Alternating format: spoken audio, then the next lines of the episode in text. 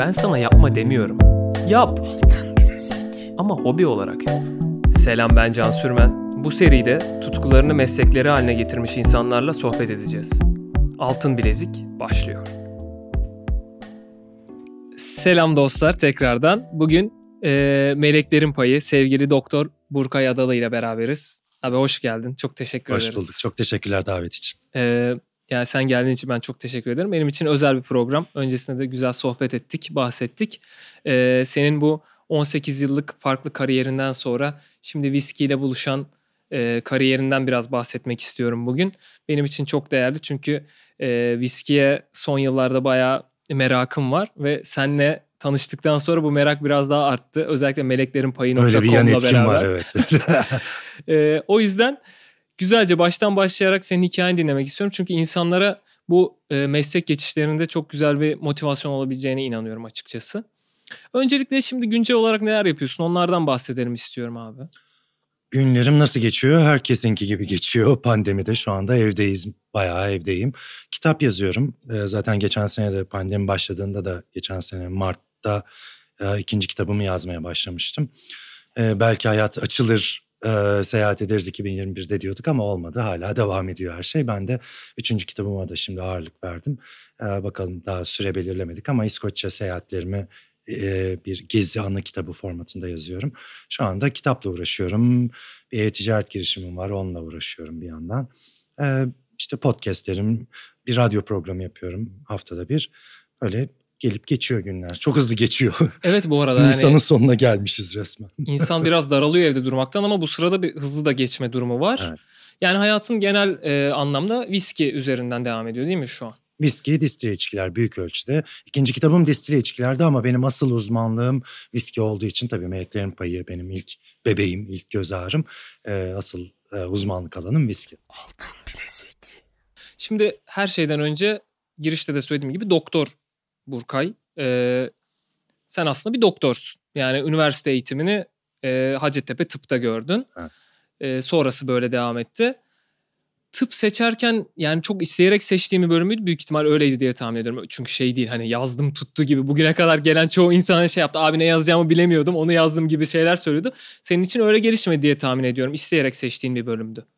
Ee, evet şöyle süper inek bir öğrenciydim bir kere Atatürk Anadolu Lisesi hani böyle e, zaten e, Türkiye'nin en iyi liselerinden biri. Oraya girmemiz de bizim biliyorsunuz hep bir başarı hep bir e, işte bilmem kaçıncı olmak Türkiye'de filan üzerine kurulu başarı üzerine kurulu bir ortaokul lisenin üzerine zaten oturup şey düşünüyorsunuz. Hani bir sonraki adım ne olacak? En iyi nereye girebilirim? En başarılı nasıl olabilirim?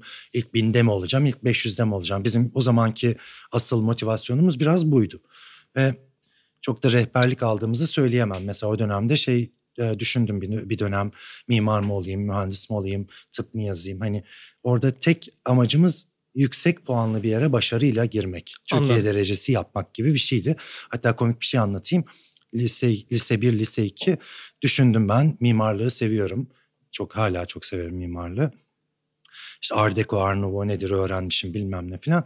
Sonra e, o kafayla şey diyorum. En iyi üniversite neresi? Boğaziçi Üniversitesi. Tamam ben 6 ay Boğaziçi mimarlığa gireceğim diye dolaştım. Kimse de beni uyarmadı ki Boğaziçi'nin mimarlığı yok. Evet genelde ODTÜ mimarlık olarak şey Evet. olur. İşte ben bunu sonra öğrendim. Ha tamam o zaman ODTÜ mimarlık dedim. Hani en iyisi neyse o olacağım. O dönemde e, biyolojiyi çok sevdiğim için tıp da öne çıkmaya başladı. Hacettepe tıp. İşte e, bilgisayarı çok seviyorum. ODTÜ bilgisayar yazsam mı falan filan onları da düşünüyorum bir yandan. Ben 1984'te işte Commodore'da balon uçuran jenerasyonum. Hani kod yazıp e, balon uçur, bir sayfa kod yazıp böyle ekranda e, balon uçuran je- jenerasyon. İşte bilgisayar, tıp, mimarlık falan bunun arasında kaldım ama tıp ağır bastı. İşte Hacettepe İngilizce tıbbı kazandım. Çok da keyifli okudum. Çok severek okudum ama tabii dünyanın en zor okullarından biri. Sıfır sosyal hayat neredeyse. Evet. Ama o dönemi de işte yine hobilerime zaman ayırarak ben her zaman gençlere de şey diyorum hani bir şey yapıyor bir şey okuyor olabilirsiniz ama mutlaka hobilerinize zaman ayırın. Tek tek bir şeyde takılı kalmayın. O dönemde müzik başladı benim üniversiteye girdiğim sene 1991'de Hacettepe Konservatuar Korosu'na da girdim. Çok güzel. O yüzden müzikle şey yan yana gitti. Evet Yani işin müzik yan yana kısmını gitti. ben de biraz önce öğrendim. o da çok ilgimi çekti tabii fazlasıyla. Çok hoşuma gitti. Ee, okulu severek okudun. Sonra bir de üstüne işletmeyle ilgili bir program var sanırım bitirdikten sonra. Şimdi Türkiye'de şöyle bir gariplik var. Tıbbı bitirdiğiniz zaman 6 yıl isterseniz Hacettepe İngilizce tıp bitirin isterseniz Cerrahpaşa fark etmez. İnsanlar size hmm, uzman değil misiniz deyip şey yapıyor. Böyle bir e, lise mezunu muamelesi evet. yapıyor. Böyle bir garip bir saçma bir dünyada yaşıyoruz. O yüzden mutlaka bir uzmanlık gerekiyor. Ben de uzman olmak istiyordum zaten. O dönemde Amerika'ya gittim. Birkaç görüşme yaptım. Brooklyn Devlet Hastanesi'nde dahiliye falan düşünmüştüm. Ama baktım e, Amerika'daki doktorluk olayı bizim televizyonda gördüğümüz o zaman Grey's Anatomy yoktu ama ER vardı. Hani o güzel kızlar, yakışıklı evet. erkekler gibi bir dünya yok. Yine sabah beşte kalkılıyor. Yine e, binlerce hasta bakılıyor. Korkunç bir e, tempo. Ben Türkiye'ye gideceğim, uzmanlığımı orada yapacağım dedim. Burada anestezi yoğun bakım uzmanı oldum o dönemde artık yavaş yavaş ilaç sektörünü tanımaya başlamıştım. Tamam dedim ben uzman olacağım ama e, doktorluk yapmayacağım. İlaç sektöründe devam etmek istiyorum. O araya bir senelik bir e, MBA diyemeyiz. Çünkü o yıllarda doktorların MBA yapması yas- yasaktı değil de yanlış söylemeyeyim. Kabul edilmiyordu anladım, doktorlar. Anladım. O yüzden bir minor yaptım diyebilirim. İşletme yönetimi e, ve finansman anladım. diye bir minor yaptım Hacettepe'de. Tabii onun faydası oldu. Ben ilaç sektörüne geçtim. Yani uzman olduğum ay e, Sağlık Bakanlığı'ndan istifa ettim ve ilaç sektöründe pazarlamada göreve başladım. Biraz sen yani akılda bu ilaç sektörünü zaten belirlemiştin Son gibi görünüyor. Son bir buçuk senemde tabii ben bir yandan tezimi yazıyordum. Uzman olacaktım. İşte uzmanlık tezimi yazarken ben iş görüşmelerine başlamıştım. İstanbul'a gidip geliyordum. Yani ne istediğini hep bilerek ilerlediğin gibi görünüyor. Öyle yani. öyle. Evet. Ben evet onu da e, söyleyeyim her zaman önümüzde böyle yollar açılıyor. Yol ayrımları oluyor. Buraya mı sağ mı sola mı sağ mı sola mı. Hayatımızın her anında oluyor bu. O noktada bir e, sakin düşünüp hangi yol beni daha iyiye götürebilir? Ben nasıl bir insanım? Nasıl bir şey istiyorum mu? Bir değerlendirmesi gerekiyor. Yani bunu 18 yaşından itibaren mutlaka yapmamız gerekiyor. Hatta daha bile erken günümüzde. Yoksa saçma bir karar verip kendimizi hiç beklemediğimiz bir yerde de bulabiliriz. Bulabiliyoruz. Evet. O bittiğinde iş olarak gidip sen bir yerlere mi başvurdun yoksa zaten belli miydi kafanda orada da ne yapacağın tam olarak? İlaç sektörüne geçişim. Evet. Orada pazarlama yapmak istiyordum. Ben o zaman pazarlama hmm. bilimini öğrenmek istiyordum, merak ediyordum filan ama sonuçta gidip atıyorum gazlı içecek ya da işte kağıt mendil pazarlayamam. Ben doktor olduğum için ilaç Bildiğim bir pazarlamasını tarafta. bilmem lazım. O yüzden ilaç sektörüne başvurdum zaten. İşte o işletme yönetimi de okuduğum için ürün müdürü olarak işe başlayabildim. Zaten istediğim buydu. Hani bir ilacın işte bütün stratejisini belirlemek, onunla ilgili işte planları yapmak falan filan. Ama ikinci senede yine bir yol ayrımına geldim e, ilaç sektöründe ya pazarlama satış, satışta çalışırsınız ya da işin bilimsel tarafında devam Aha. edersiniz. Çünkü sonuçta ilaç sektörü e, atıyorum bir su satmıyor. Hani en temiz doğal su bizimki diyemiyorsunuz. Mutlaka arkasına bilimsel bir veri koymanız gerekiyor. İşte burada da medikal müdürlük, medikal danışmanlık, medikal direktörlük dediğimiz görev oluyor. Ben kariyerimin ikinci senesinde zaten bilimsel direktörlüğe doğru yürüyeceğime karar verdiğim için hem doktorluğu bırakmamış oldum çünkü o pozisyonda çalışabilmek için tıp mezunu olmak evet, gerekiyor. Anladım. Zaten onun üzerine LinkedIn'de de bir yazım vardır benim. Ee, tıp fakültesi mezunları sadece hastanede hasta mı bakar? Hayır. Tıp mezunları hastada bakar. İlaç sektöründe medikal görevlerde de yer alır. Başka başka ya da ARGE yapar gibi pek çok açılım var. Çok ben o yolu seçmiş oldum yani ve işte kaç 18-19 yıl hep medikalde devam ettim. En son ayrıldığımda da bir ilacın global medikal direktörüydüm. Yani bütün globaldeki bu ara herkes faz 2, faz 3 çalışmalar diyor ya. mesela o ilacın bütün faz 2, faz 3, faz 4 çalışmaları benim sorumluluğumdaydı. Ee, klinik araştırmalar yönetiyorduk. Ee, işte dünyaca ünlü doktorlarla ilişkileri biz yönetiyorduk falan öyle bir görevim vardı en son. Bu arada e, söylediğin şey çok önemli bence çünkü bizde şöyle bir algı var Türkiye'de bence bir mesleği düşündüğümüzde belli şeyler yapabileceğimizi kafada tasarlıyoruz ama birçok şey yapabileceğimiz de bir gerçek. Peki bu 18-19 yıl severek yaptın bu işi Tabii diye tahmin ediyorum. Severek. Yani e, bu işten daraldığın, sıkıldığın, vazgeçmek istediğin bir nokta olmadı. Olmadı. Daraldığım anda kendime her zaman başka bir şey buldum. Mesela işte koro, yıllardır korolarda söylüyorum. Mesela koroda yönetimde olmak bana bambaşka bir açılım verdi. Hani 100-150 kişilik İstanbul Avrupa Korosu'nun yönetimindeydim bir ara. Hani iş dışındaki zamanlarımı buna ayırmak. Mesela atıyorum bir sonraki konserimizin haberini Time Out'ta çıkartmak benim görevimdi. Hani böyle bir şeyle de ilgileniyorum falan. Ee, o dönemde sosyal medya ile ilgilenmeye başladım. 2000 2006-2007 Facebook'un, Twitter'ın icadını Yeni yeni, hatırlıyoruz işte. Yani her şeyin icadını hatırlıyorum. Yaştan dolayı öyle bir sıkıntı var. Ama işte Türkiye'de mesela Facebook diye bir şey var. Hadi siz de üye olun diyen ilk 3-5 kişiden biriyim. E, o yüzden neredeyse herkes hani Burkay ekledi şeklindedir Facebook'ta. Friends with Burkay bilmem kaç yüz sene falan şeklinde.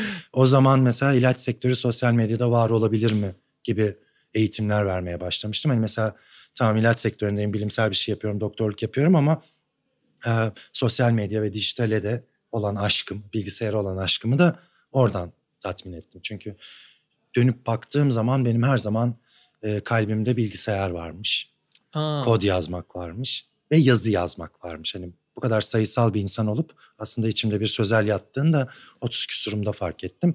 O dönemde de yazılar yazmaya başlamıştım zaten. Zaten bu doğrultuda sanırım e, biraz viskiyle tanışmada bununla alakalı oluyor. Yazılar yazma dönemiyle ger gerçi tabii içerek başlıyor büyük ihtimalle ama. Tabii tabii içerek üniversitede başlıyor. Evet. Tabii, herkes gibi ee, başlıyor. Ama bu yazma ve buna kafa yorma noktası viskiyle tanışma noktası ne zaman başladı? O üniversitede geçen bir yayında da söyledim tekrar söyleyeyim. Söyleyince kendim de güldüm hoşuma gitti çünkü. Benim aslında ilk hobim ukalalık. ee, okul partisine gidiyorsun 90'lar işte. Herkes Sex on the Beach içiyor. Senelerde Sex on the Beach içilirdi böyle şey şişelerde bilmem nelerde. Bakın ben kokteyl içmiyorum. Ben viski içen bir adamım. Hani ben cool'um diye başlıyor olay yani. Tamamen o kalalıktan başlıyor. Ama o dönemde de yani ben bir şey ilgilenirsem atıyorum işte şu yanımda bir su şişesi mi var? Gidip okurum mesela. Bu marka neymiş? Bu suyun içinde ne varmış? Magnezyum mu varmış? Böyle çok analitik de bir tarafım var. Okumak istedim. O zaman çok az kaynak vardı işte. Blöfçü'nün e, viski kitabı diye böyle küçücük incecik bir kitap. Bir de A'dan Z'ye viski diye bir kitap vardı Türkçe.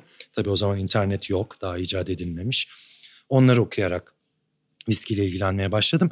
Sonra 20 yılda böyle gitti zaten. Ben ilaç sektöründeyken bilmem nedeyken. E, viskiyi seven bir insandım. O kadar. Yani tamamen senin için bir hobi yani müzik o, gibi bir hobi şeydi bile aslında. değil. Yok hobi bile diyemem. Sadece hani ne içersin? Viski içerim varsa. A, bu. Bu, bu düzeyde yani ama Anladım. mesela tabii ki seviyorum okuyorum sonra internette de bir şeyler okumaya başladım falan filan işte 2013'te 2012'de ben bir İskoçya'ya gittim. Orada da tabii hoşuma gitti İskoçya'da o viski ortamı evet. bilmem ne. Dönüşte ya ben zaten bir şeyler yazmak istiyorum. O zamanlar sinema eleştirileri falan da yazıyordum. Ee, Tamam bir yandan onları yazıyorum ama e, burkayadalik.com benim ilk sitem bu arada. Oraya sinema eleştirileri yazıyordum, ıvır zıvır her şeyi yazıyordum. Tamam ben tematik bir şey de yazayım diyerek meleklerinpayı.com'u kurdum. Ve kurduğum geceyi çok net hatırlıyorum. Ee, tamam viskiyi seviyorum ama çok da bir teknik bilgim yok. Yani şu andaki bilgi düzeyimin yüzde beşinde bile değilim. Bir şeyler yazdım işte onun üzerine insanlar ya abi ne güzel yazmışsın işte şunu da yaz bu nasıl oluyor falan dedikçe ben okumaya başladım. Hani bir ilgi alanı yavaş yavaş hobi olmaya başladı. Hobi büyüdü, büyüdü, büyüdü, büyüdü. İşte bir noktada artık işim haline geldi evet. ve şu anda sadece viski ve distile içkilerden gidiyorum. Ya çok güzel bu senin tabii bence şeyle alakalı adam Facebook'la alakalı da örneği verdin ya. Senin bu araştırmacı ve okumayı sevme bir şey bence gördüğünde e, dibine kadar okuma, evet. öğrenme isteğinle alakalı Çok bir şey. Çok güzel söyledin. Aynen Ve öyle. hızlıca adapte olabiliyorsun bence. Çünkü hani insanlar bilmiyor tabii ne e, NFT'den falan bahsettik ya. Yani senin görüyorum ki abi her şeye böyle adapte olma hızın herkese göre biraz daha e, iyi noktada. Peki bu viski olayını biraz daha böyle hani bir noktada başladın. Hobi olmaya geldi. Ya ben bunu iş gibi de yapabilir miyim acaba noktasına nerede girmeye başladın kafanda? Güzel soru. 2015, 2016 falan şimdi bayağı bir takipçim olmuş işte e, Burkay Bey eğitimler vermiyor musunuz diyor falan filan. O sırada ben senede birkaç kez Viski 101 diye bir e, viski eğitimi vermeye başladım. 20 kişi bir masanın çevresinde toplanıyor. Ben işte önce 2 saat dedim ama 3,5-4 saatin altına hiç inemedim konuşmayı sevdiğim için. Ee, baştan başlıyorum viski nedir, İskoçya'yı anlatıyorum, Amerika'yı anlatıyorum tadım yapmayı anlatıyorum. Koku, bu arada ben koku zaten fizyolojisi hep ilgimi çekerdi ama ben 7 yıldır sadece viski okumuyorum. Bir yandan da viski kokluyorum ve tadıyorum. Koku fizyolojisi çok önemli ve kokuların hayatımızdaki etkisi de benim çok ilgimi çekiyor. Yalnızca viski kokusu değil bu. Parfüm olur, Her çiçek şey. olur. Hani anılarımızla çok bağlantılı bir e, duyu or, organı olduğu için en de çok ilgimi çekiyor. E, onu çalışmaya başladım. İşte burun çalışmak deyince insanlar anlamıyor mesela. Atıyorum ben hepimiz portakal yemişizdir ama ben mesela sırf burun çalışmak için portakalı artık koklayarak yiyorum. Mesela şu anda portakal kokluyorum diyorum sonra yiyorum. Mesela bunlar hep egzersiz burnumuzu şeye alıştırmak için. İşte bu viski 101'ler büyük ilgi görmeye başladı. Ben şey dedim bir noktada belki bir gün emekli olursam böyle eğitimler verebilirim. İlk ampul anı odur. Bir noktada işte üstünden 4-5 sene geçti artık global direktör oldum. Hani ilaç sektöründe gelinebilecek evet. en üst noktalardan bir tanesi. Ve bir sonraki aşama işte vice president oluyorsunuz, bir şey oluyorsunuz ve Türkiye'de olacak bir şey değil. Hani benim artık ya Londra'ya merkeze ya Singapur'a taşınmam lazım ve ben son görevim de Londra'da olmasına rağmen Londra'ya taşınmadım. Türkiye'yi seviyorum. İstanbul'dan ayrılmak istemiyorum. E, bu arada onu da söylüyorum gençlere yurt dışında yaşam deyince herkes çok muhteşem bir hayat var gibi sanıyor çok ama çok zor bir hayat. Hani tamam güzel şeyler yapıyorsunuz bambaşka artıları var ama ne olsa bir gurbetçi olarak hayatınızı Kesinlikle yeni bir hayat kurma, yeni bir ortam kurma. Hele de 45'inizden 50'nize yaklaşırken böyle haydi gideyim de yeni bir hayat kurayım falan öyle şeyler kolay Yorucu. değil. O yüzden tamam dedim zaten gelebileceğim iyi bir noktaya geldim. Yaşım geliyor 50'ye. Ben artık hayatımı işte günde 8 saat Zoom toplantılarında ya da 500 e-mail cevaplayarak geçirmek istemiyorum. Artık sevdiğim işi yapmak istiyorum.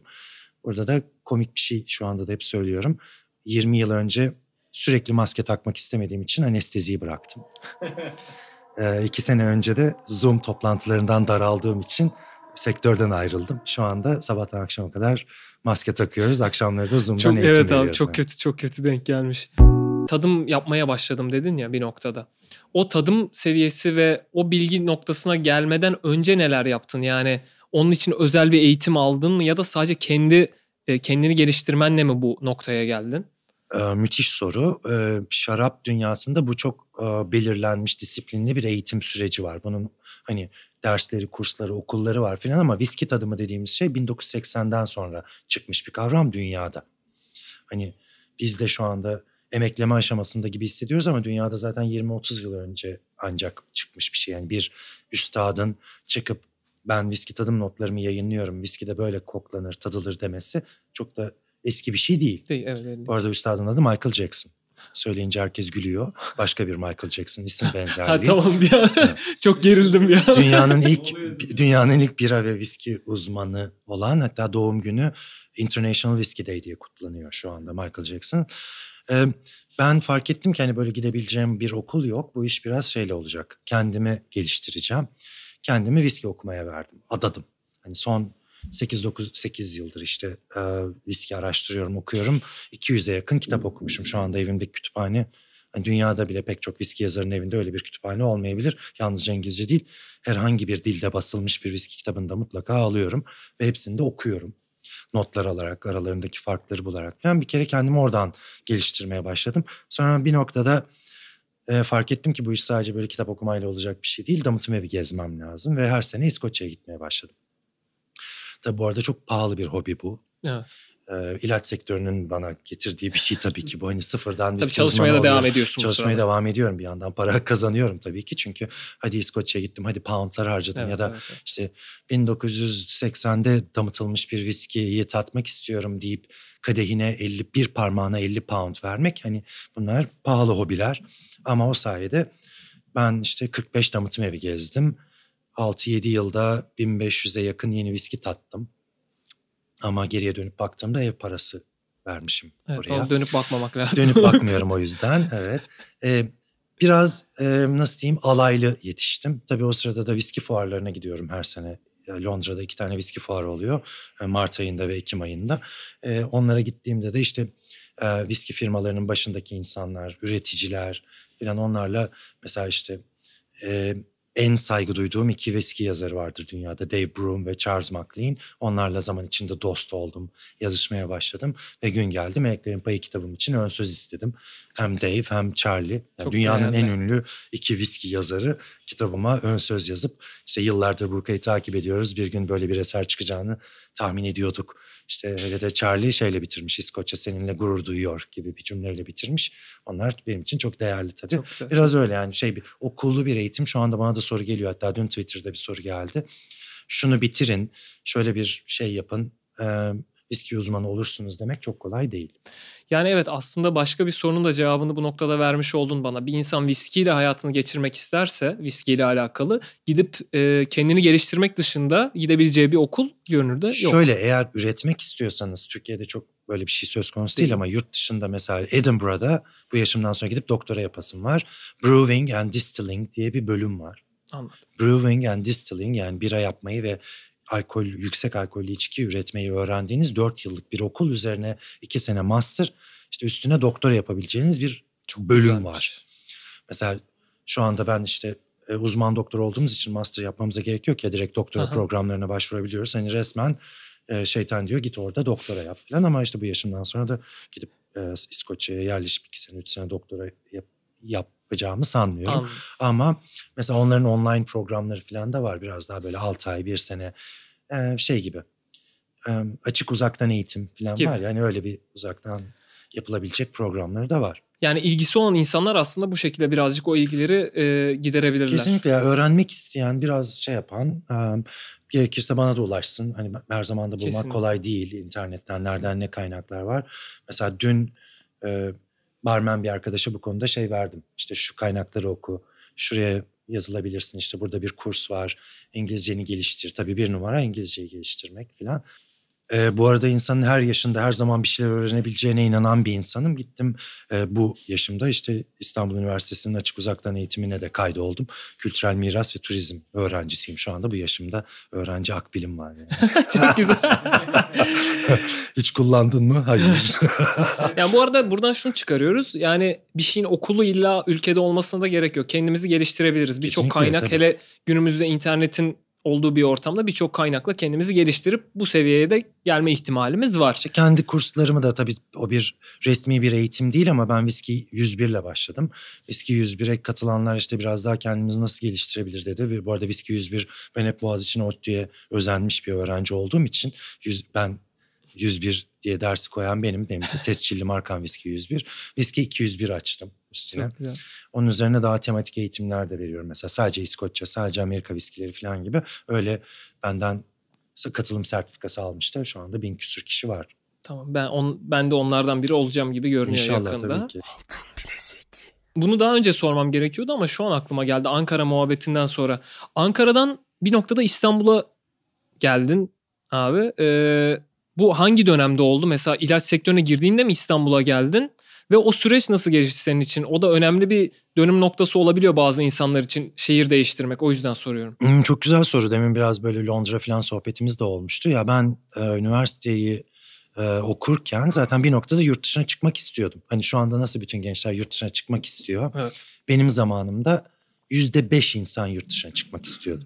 Yani 100 öğrenciyseniz, 100 arkadaşınız varsa okulda 5 kişi yurt dışı planı yapıyordu. Onlardan biri de bendim. Amerika mı olur, Londra mı olur, Avrupa mı olur bilmem ne. İşte o sırada koro e, için sürekli zaten turne halinde olduğumuz için ben uzun yıllar hiç yaz tatili yapmadım. Her yaz bir festivalde veya yarışmadaydık. E, oraları da görünce mesela çok da yurt dışında yaşamak istediğim, istemediğimi fark ettim. Ve o sırada İstanbul'u fark ettim. Ha, Türkiye'de de bir metropol varmış. O da yurt dışı Türkiye gibi bir şey. Evet, Türkiye'de de bir yurt dışı varmış. Çünkü İstanbul hani dev bir şehir. Her şeyi bulabiliyorsunuz. Çok kötüsü de var, çok iyisi de var. Avrupa'yı çok hatırlatan şeyler var. Cihangir'de oturuyorum. Cihangir Avrupa'nın pek çok yerine göre daha Avrupa. Mesela. Kesinlikle. Evet. Bunları görünce şey dedim tamam ben o zaman hayatımı İstanbul'da devam ettirebilirim. Çünkü Ankara artık bana biraz dar gelmeye başlamıştı. Hani köyde yaşamak istemiyorum cümlesini kurduğumu hatırlıyorum. 96-97 yılında o zaman iki, bir buçuk iki milyon filandı Ankara'nın nüfusu. Hani Yani- ben 5, 6, 10 milyon filan gibi bir Hayır, şehirde Şu yaşamalıyım. yüzden, şu yüzden güldüm. Lafını bölüyorum kusura bakma. 2012-13'te hala biz aynı şeyi söyleyerek İstanbul'a geldik. O yüzden çok benzer. Öyle işte yani. benim 2002'de uzmanlığım bitti. Zaten ben o sırada iş görüşmelerimi yapmıştım. Neredeyse hiç ara vermeden Kasım ayında uzmanlık belgemi elime aldım. Tezimi, tez, tez savunmamı yaptım. Aralık ayında İstanbul'da işe başladım. 2019'da bu güzel süreç bir sona geldi. İş hayatından bahsediyorum. Ve e, sen sadece viskiyle devam etmeye karar verdin Evet. hayatına. Şimdi bu kararı almak sana neler hissettirdi? Zor bir süreç miydi? Oradan başlayalım. Ee, çok zor bir süreç diyebilirim. Çünkü çok şey düşünüyorsunuz o sırada. Hani ilaç sektöründeyim, kariyerimde çok başarılıyım. İşte pek çok farklı pozisyondayım. Şu anda da işte global direktör olmuşum. Üstüne gidilebilecek birçok şey de var. E, tabii ne yalan söyleyeyim yükseldikçe de geliriniz çok artıyor. Hani sonuçta e, özel sektörde üst düzey pozisyonlarda bulunmak e, çok rahatlatıyor finansal açıdan bir insanı. Ama orada bir kırılma anı yaşadım açıkçası. Hani hayatımın sonuna kadar bunu mu yapmak istiyorum? Hani maddiyat peşinde mi koşacağım yoksa ben artık biraz keyif aldığım şeyleri yapmak istiyorum. Mesela hayatım boyunca Mart-Nisan ayındaki her şeyi kaçırdım. Çünkü Mart-Nisan ilaç sektörünün Önemli. kongre ayıdır. Hani mutlaka yapmanız gereken işler vardır. Hani atıyorum en yakın arkadaşınızın nikahını, düğününü kaçırırsınız falan iş yüzünden. Bunlar hep bir noktada şey yapıyor. İnsanı ya ben ne yapıyorum dedirtiyor. Sonra LinkedIn'de de yazdım zaten 50'sine yaklaşırken freelancer olmak diye. Çok kolay bir karar değildi ama tamam dedim yaparım ben bundan sonra kitap yazmak istiyorum. İşte eğitimler vermek istiyorum. Dünyayı gezmek istiyorum ama istediğim şekilde gezmek istiyorum. Evet, Atıyorum Polonya'da bir viski fuarım var. Oraya istediğim zaman kalkıp gitmek istiyorum. Tabii bu karar vermek için belli bir finansal noktaya gelmek gerekiyor. Evet. Bunu özellikle belirtiyorum çünkü hani genç arkadaşlarına ne güzel tutkumun peşinden gideyim 20 küsur yaşımda deyip tutkusunun peşinden gitmesi çok kolay değil böyle evet. bir dünyada. Çünkü ne olursa olsun kapitalist bir düzende Maalesef. paraya endeksli bir dünyada yaşıyoruz. O yüzden mutlaka bir şeyiniz olacak. Hani bir birikiminiz olacak, bir geliriniz olacak falan. Onun üzerine hobinizi yapabilirsiniz falan ama orada da hani sadece hazırdan yemek gibi bir şey tabii ki söz konusu evet değil. Yani. Ben bu işi nasıl büyütebilirim? Kendi eğitim danışmanlık firmamı kurdum işte. Bu arada 2019 1 Nisan'da ben istifa e, mailimi attım şirkette. 1 Nisan şakası sanıldı. global global direktör sektörden ayrılıyorum ve ben viski yazacağım diyor. Hani böyle bir mail çok şaşırttı insanları tabii. Ya ben her zaman hani eğlenceli olmaya çalışırdım. Hani eskiden çok stuck up bir tiptim ama son yıllarda hani en azından iş yerinde madem hayatımız miserable geçiyor bari espriler yapalım, insanlarla eğlenelim falan öyle bir şey vardı ama hani en fazla warm regards from e, Sunny İstanbul diye biten maillerde. Hani bu kadar e, ciciydi mailler ama üstüne ben işi bırakıyorum. Deyince bir yazacağım. Bir şaşkınlık oldu. E, planım aslında bir 6 ay kafa dinlemekti. Alarmsız uyanmaktı. Hani, hı hı hı. Düşünsenize 22 yıldan sonra ilk defa ben düşündüm mesela işte 48 yaşımda 47 yaşımda ayrılmış oldum. 10 yaşımdan beri sabah 8'de e, şey çalıyor, alarm çalıyor alarm. ve ben kalkıyorum. Mesela tıpta şey de yok. Perşembe günü sabahtan dersim yok gibi cümleler yok. Yok evet. Tıp, o bugünün boş falan tıp öyle bir bayağı, şey. Evet şu günün boş. Yani, tıp bayağı hani 5 gün 8 saat derse gidilen bayağı ilkokul gibi bir yer. Ee, o yüzden mesela bir fark ettim ki 8'den geç hiç uyanmamışım hayatımda. Belki geç uyanırım falan derken işte Epsilon Yayın Evi sağ olsunlar davet ettiler ve Burkay Bey sizi takip ediyoruz. Bizim için bir viski kitabı yazar mısınız dediler. Çok güzel. Ben ne güzel tatil yapacaktım derken yine bir e, şey yaptım, ayaklandım. Tabii ki benim hayatta yapmak istediğim şey buydu. Ben bu kitabı aralığa çıkarırım dedim. Nisan'da istifa ettim. Aralık'ta Aralık. ilk kitabım Meleklerin Payını yayınlamış oldum. Kendime doğum günü hediyesi verdim. Çünkü 16 Aralık'ta yaptım lansmanını. Çok güzel. Evet. Biz de o lansmandaydık Beril'le. Evet. Çok keyifliydi. Bu e, çok değerli bir kitap bu arada. Yani Türkçe zaten kaynak neredeyse yok diyebiliriz. Ayrıca araştırmalarım ve seni takip ettiğim için de biliyorum abi. Bu dünyada senin yaptığın şey çok nadir olan şeylerden gibi geliyor bana. E, bu açıdan çok çok çok değerli. Bunun zaten detayına gireriz ama e, şimdi işi bıraktığında bizim Türkiye'de bir algı var ya hani e, ya gül gibi işin vardı. Gül gibi para kazanıyordun Nasıl bırakıyorsun bu işi? Böyle tepkiler aldın mı çevrenden aldım. veya ailenden? Tabii ki aldım. Tabii ki aldım. Değil mi? Ee, ama işte tabii hayattan ne beklediğiniz de çok önemli. Nasıl şeylerle e, hayatınıza devam edeceğiniz mesela atıyorum çok net söyleyeyim evli olsaydım iki tane küçük çocuğum olsaydı özel okullarda okuyup yılda 150-200 bin lira veriyor olsaydım bunun üniversitesi olsaydı bilmem kaç bin dolarla yurt dışında da okuyacak falan hani böyle kararları rahat veremiyorsunuz. Hı hı ya da işte büyük bir evdesiniz bilmem ne falan filan biliyorsunuz hayatta ne kadar para kazanırsanız hayatımız o kadar büyüyor. Evet maalesef. Bin lira kazanan bin lira kadar maalesef. E, hayatı yaşıyor. On bin kazanırsanız on bin yapıyorsunuz. Yüz bin kazanınca yüz bin yapıyorsunuz. Ayda bir milyon lira kazanın bir milyon liralık bir hayatınız oluyor. Ve hep bir sonraki şey mümkün. Hani, evet her zaman. E, arabanız vardır helikopter istersiniz. Hani o onun bir sonu yok ya. Bu bu çok çirkin gelmeye başladı bir noktada bana. Hani öyle günlerim de oldu hani aşırı para harcadığım. Tabii ya işte çok alışveriş doğru. delisi olduğum, saat koleksiyonum var. Her ay 2-3 saat aldığım falan böyle hani bir noktada şey oldum ya gerekiyor mu bunlar bana? Ben hayatta biraz varoluşçu bir noktaya geldim. Noktaya geldim sanıyorum. Hani ben bir kez gelmişim şu hayata. Bunu da keyifle geçireyim. Mesela senle şu anda bu podcast'i evet. kaydediyoruz ya. Evet. İki sene önce olsaydı böyle bir şeyi hafta içi bir saatte mesai Yapamam. saatinde yapamayacağım için mesela sizle oturup sohbet etme şansımı kaybedecektim. Ya öyle bir şey olmayacaktı. Evet, evet, evet. Çok çok güzel bir öyle nokta. Şeyler çok önemli. İşte bilmem kaç yüz bin lira kazanmaktan çok daha önemli bu 2-3 saatimin böyle güzel keyifli geçiyor olması. Çok teşekkürler. Peki bu viski e, noktasında abi ailenle ilişki nasıldı viskide? Yani baştan beri bildikleri bir nokta mı? Tabii tabii ben üniversitede dediğim gibi başladım e, viski içmeye. Burada da mesela babamı özellikle bu konuda her zaman söylüyorum. Çünkü e, bir babanın e, oğluyla oturup bak içeceksen şöyle iç. Bak bu içki böyledir. E, kararında iç. E, evde iç. Ne kadar içeceğini bil filan demesi bence çok önemli. E, bunu her konuda yaşamıştır insanlar. Sigara konusunda, iç, alkol konusunda evet. bilmem. Hani sakın içme, içmemelisin bilmem ne filan diyen bütün gençlerin içtiğini biliyoruz. Mesela, özellikle işte, onların hatta yani. Hatta da özellikle bile içersiniz evet. çünkü evde iç içmedenmiş. Mesela ben işte 18-19 yaşındayım, üniversite 1'deyim e, evimize hediye viskiler geliyordu. Ben onları işte Dallas dizisinden Dallas hala Dallas dediğime dikkat çekiyorum. 100 yıl İngilizce öğrendikten sonra hala Dallas değil Dallas. Yok yok ama Dallas'tır evet. yani burada yapacak hala bir şey yok. Hala Jaws diyen nesiliz biz evet.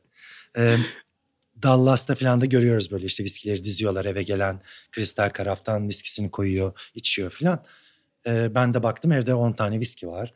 Ee, vitrinde kristal kadehlerimiz var, bir şişe var filan. Bizimkilerden izin aldım. Ben evin köşesine şöyle bir bar yapacağım filmlerdeki gibi. Akşam gelince de şöyle bir parmak doldurmak istiyorum. Ha, ne güzel dedi bizimkiler. Hani yap, yap tabii ki hani bir parmak sorun değil. Hatta babamla mesela o sırada şey yaptık. O da işte aynı saatlerde eve geliyor.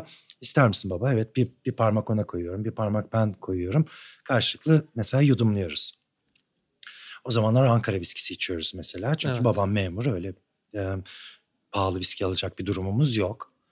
Zaten pahalı viski de yok Türkiye'de. Hani hadi mi? parayı evet. veriyorum desen alacak en pahalı viski Red Label yılları. 90'lardan bahsediyoruz. Türkiye'de single malt yok o zaman.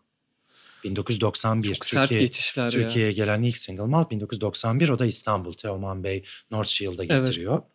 Evet. Ee, Ankara'da hiç yok. Yok hiç zaten yok o dönemde mesela babamla karşılıklı içmemiz işte bu böyledir filan demesi. Ben hatta işte e, bunu hep şey yapıyorum yani teşekkür ediyorum babama da zaten ikinci kitabımı da babama ithaf ettim. İlk kitabı anneme, çok güzel, çok iki, ikinci kitabım babama. E, tam cümleyi hatırlamıyorum ama hani bana içmeyi, içme kültürünü öğrettiği için diye ithaf etmiştim. Aynı şey sigara için de geçerli. Ben dördüncü, beşinci sınıfta mesela hadi bir deneyeyim dedim. Hollanda'da sigara içmeye alıştım. Geldim Türkiye'ye. Ben içiyorum dedim ama keşke başlamasaydın dediler. Hani bir şey olmadı. Hayır içemezsin bilmem ne gibi bir şey olmadı. Mesela. Evet. Ama lütfen dikkat et çok abartma. Yani hani çok önemli. Ailenin o şeyi çok bence önemli. Ee, o özgüveni verip gence içebilirsin tabii ama ölçüsünde iç. Yani ve bunun sonucunda da yani gururla söyleyebilirim 25-30 yıldır benim öyle blackout gecelerim işte oraya buraya kustu bilmem evet. ne hatırlamıyorum o geceyi ne yaptık biz dün gece filanlarım bir ya da ikidir. Çok yani, çok çok önemli. Evet, o çok önemli. Hatta daha demin şeyi söyledin abi yani e, tıp okuma dediler bana dedin hatta yani o kadar. Orada e, büyük sözü dinlemedim evet. Altın bilezik. Şimdi bu kitabı yazdın. İkincisi yakın zamanda çıktı. Şu an planların ne yönde ilerliyor? Neler yapıyorsun güncel olarak başka? Ee, ben eskiden böyle iki yıllık, üç yıllık, dört yıllık planlar yapan bir insandım. Tabii pandemide herkeste olduğu gibi e, sürekli işler değişiyor. Neredeyse ay bazında falan plan yapmaya başladık. Benim mesela ikinci kitabım 2021-2022'de çıkarırım dediğim bir kitaptı ama geçen sene baktım evde oturuyoruz 7-8 ay. İmbik'ten Kade'yi yazdım. E, o da işte Aralık 16'da çıktı. Bu arada ikinci doğum günümde de ikinci kitabımı yayınlamış Çok oldum. güzel.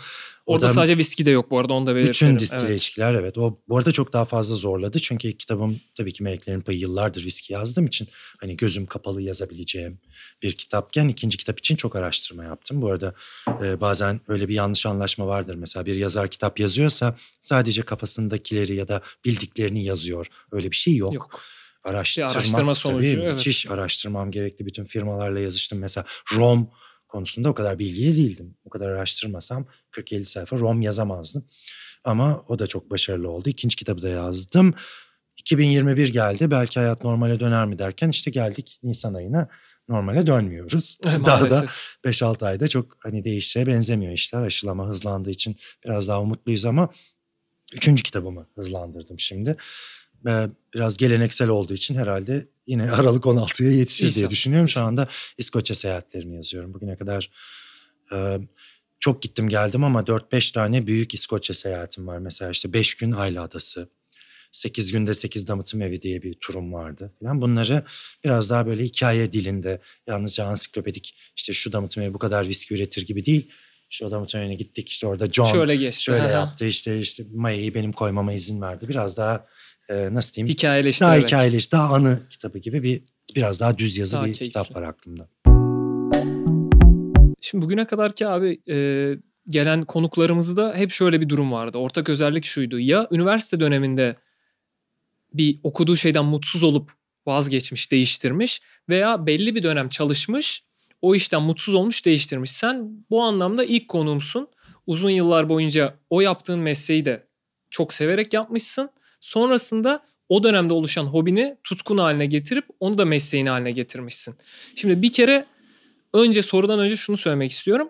Bu programdaki zaten benim asıl amacım bu. Yani herkes farklı bir meslek yapacak. işte bilinen meslekleri yapacak demek istemiyorum ben. Herkes sevdiği şeyi bence yapmalı. Çünkü taksiye de bindiğimde ben bazı taksiciler bana diyor ki abi ben bu mesleği seviyorum diyor. Diyorum ki abi sen bunu yapmalısın. Yani bunun bir kuralı yok. Ama senin bir mesleği ve maddi olarak çok güvende hissettiğin bir mesleği 18 yıl yapıp e, bu yaşında viskiye geçişin çok önemli bir geçiş aslında. Önemli bir karar. E, buradaki faktörler neydi senin için? Ee, yine çok güzel soru. Yine biraz varoluşçu bir cevap olacak ama üniversitede herkes gibi süper depresif dönemlerim oldu benim de. Böyle hani ne olacak hayatta ne olacağım böyle düşünürsün ya filan. Mutluluk nedir? Mutlu olabilecek miyim Evet, onu evet. yakalayabilecek miyim? Hep böyle bir bir şeyler arıyorsun. Yüce bir şeyler filan. Onu biraz erken fark ettim. Şu anda da hani insanlar fark edebilsin diye uğraşıyorum. Geçen Clubhouse'da da bir odada da söyledim. Böyle bir ulaşılması gereken bir nirvana, bir mutluluk anı gibi bir şey yok. O an bizi nereye getirdiyse o anı en iyi şekilde yaşamak, en iyi şekilde değerlendirmek. Ben e, mutlu, mutluluk gibi dev bir kavram yerine o anı mutlu geçirmek üzerine. Hani bu bir saatim iyi geçti mi? Çek. Bu beni mutlu ediyor mu? Çek. Demek ki buradan ilerleyebilir miyim bu kafamda? Evet çek gibi bir kafada gitmek e, gerektiğini düşünüyorum. Bir de 20 yaşındaki Burkay ile şu andaki yaşımdaki Burkay arasında deniz derya fark var. Görgü görenek olarak tanıdığım insan olarak bilmem ne falan hani e, yaşadıklarım, yaptığım network, insanlardan duyduklarım, öğrendiklerim falan. O yüzden e, çok da bir şeye böyle bir e, o kadar hızlı değişiyor ki dünya. Evet. Tek bir çizgide ben ilerleyeceğim falan. Öyle bir, bir yerde değiliz artık. Her şey çok değişiyor. O yüzden tek bir şeye sıkışıp kalırsanız tek bir hedefe olmazsa dev bir düşüş yaşarsınız. O anda sizi ne mutlu ediyor? Bu mutlu ediyor. Buradan ilerleyin. Evet. Ve Ben bu seneyi seyahat ederek geçirmek istiyordum. Mesela planım buydu. Eğer pandemi başladı ben seyahat edemiyorum deyip depresyonlara girseydim ikinci kitabım çıkmazdı. Üçüncü kitaba başlayamazdım. E-ticaret sistemi kurmazdım. Evet. Her şeyi e, biraz o ana göre değerlendirme istiyor ve hiçbirimiz e, aynı durmuyoruz kesinlikle. Yani Kesinlikle. yaş aldıkça, yaşlandıkça demiyorum, yaş aldıkça hepimiz farklı noktalara geliyoruz. O anı değerlendirip ben bu anı en iyi nasıl kullanırım demek gerekiyor. başta hobi olarak görünen tutkularını belli hobi veya tutku olsa bile belli bir disiplinde ilerletip bunu tahmin ediyorum ki iş olacağını düşünmüyordun ki Yok, söyledin. hiç düşünmüyordum. tabii. Ama yaptığın şeyi herhangi bir şey belli bir disiplinde yaparsan her an her şey gelebilir sana Aynen. evrenden gibi düşünüyorum. Aynen. 1 Nisan'da tam böyle bir Twitter flood'ı yaptım mesela. Böyleydim. Hiç düşünmüyordum.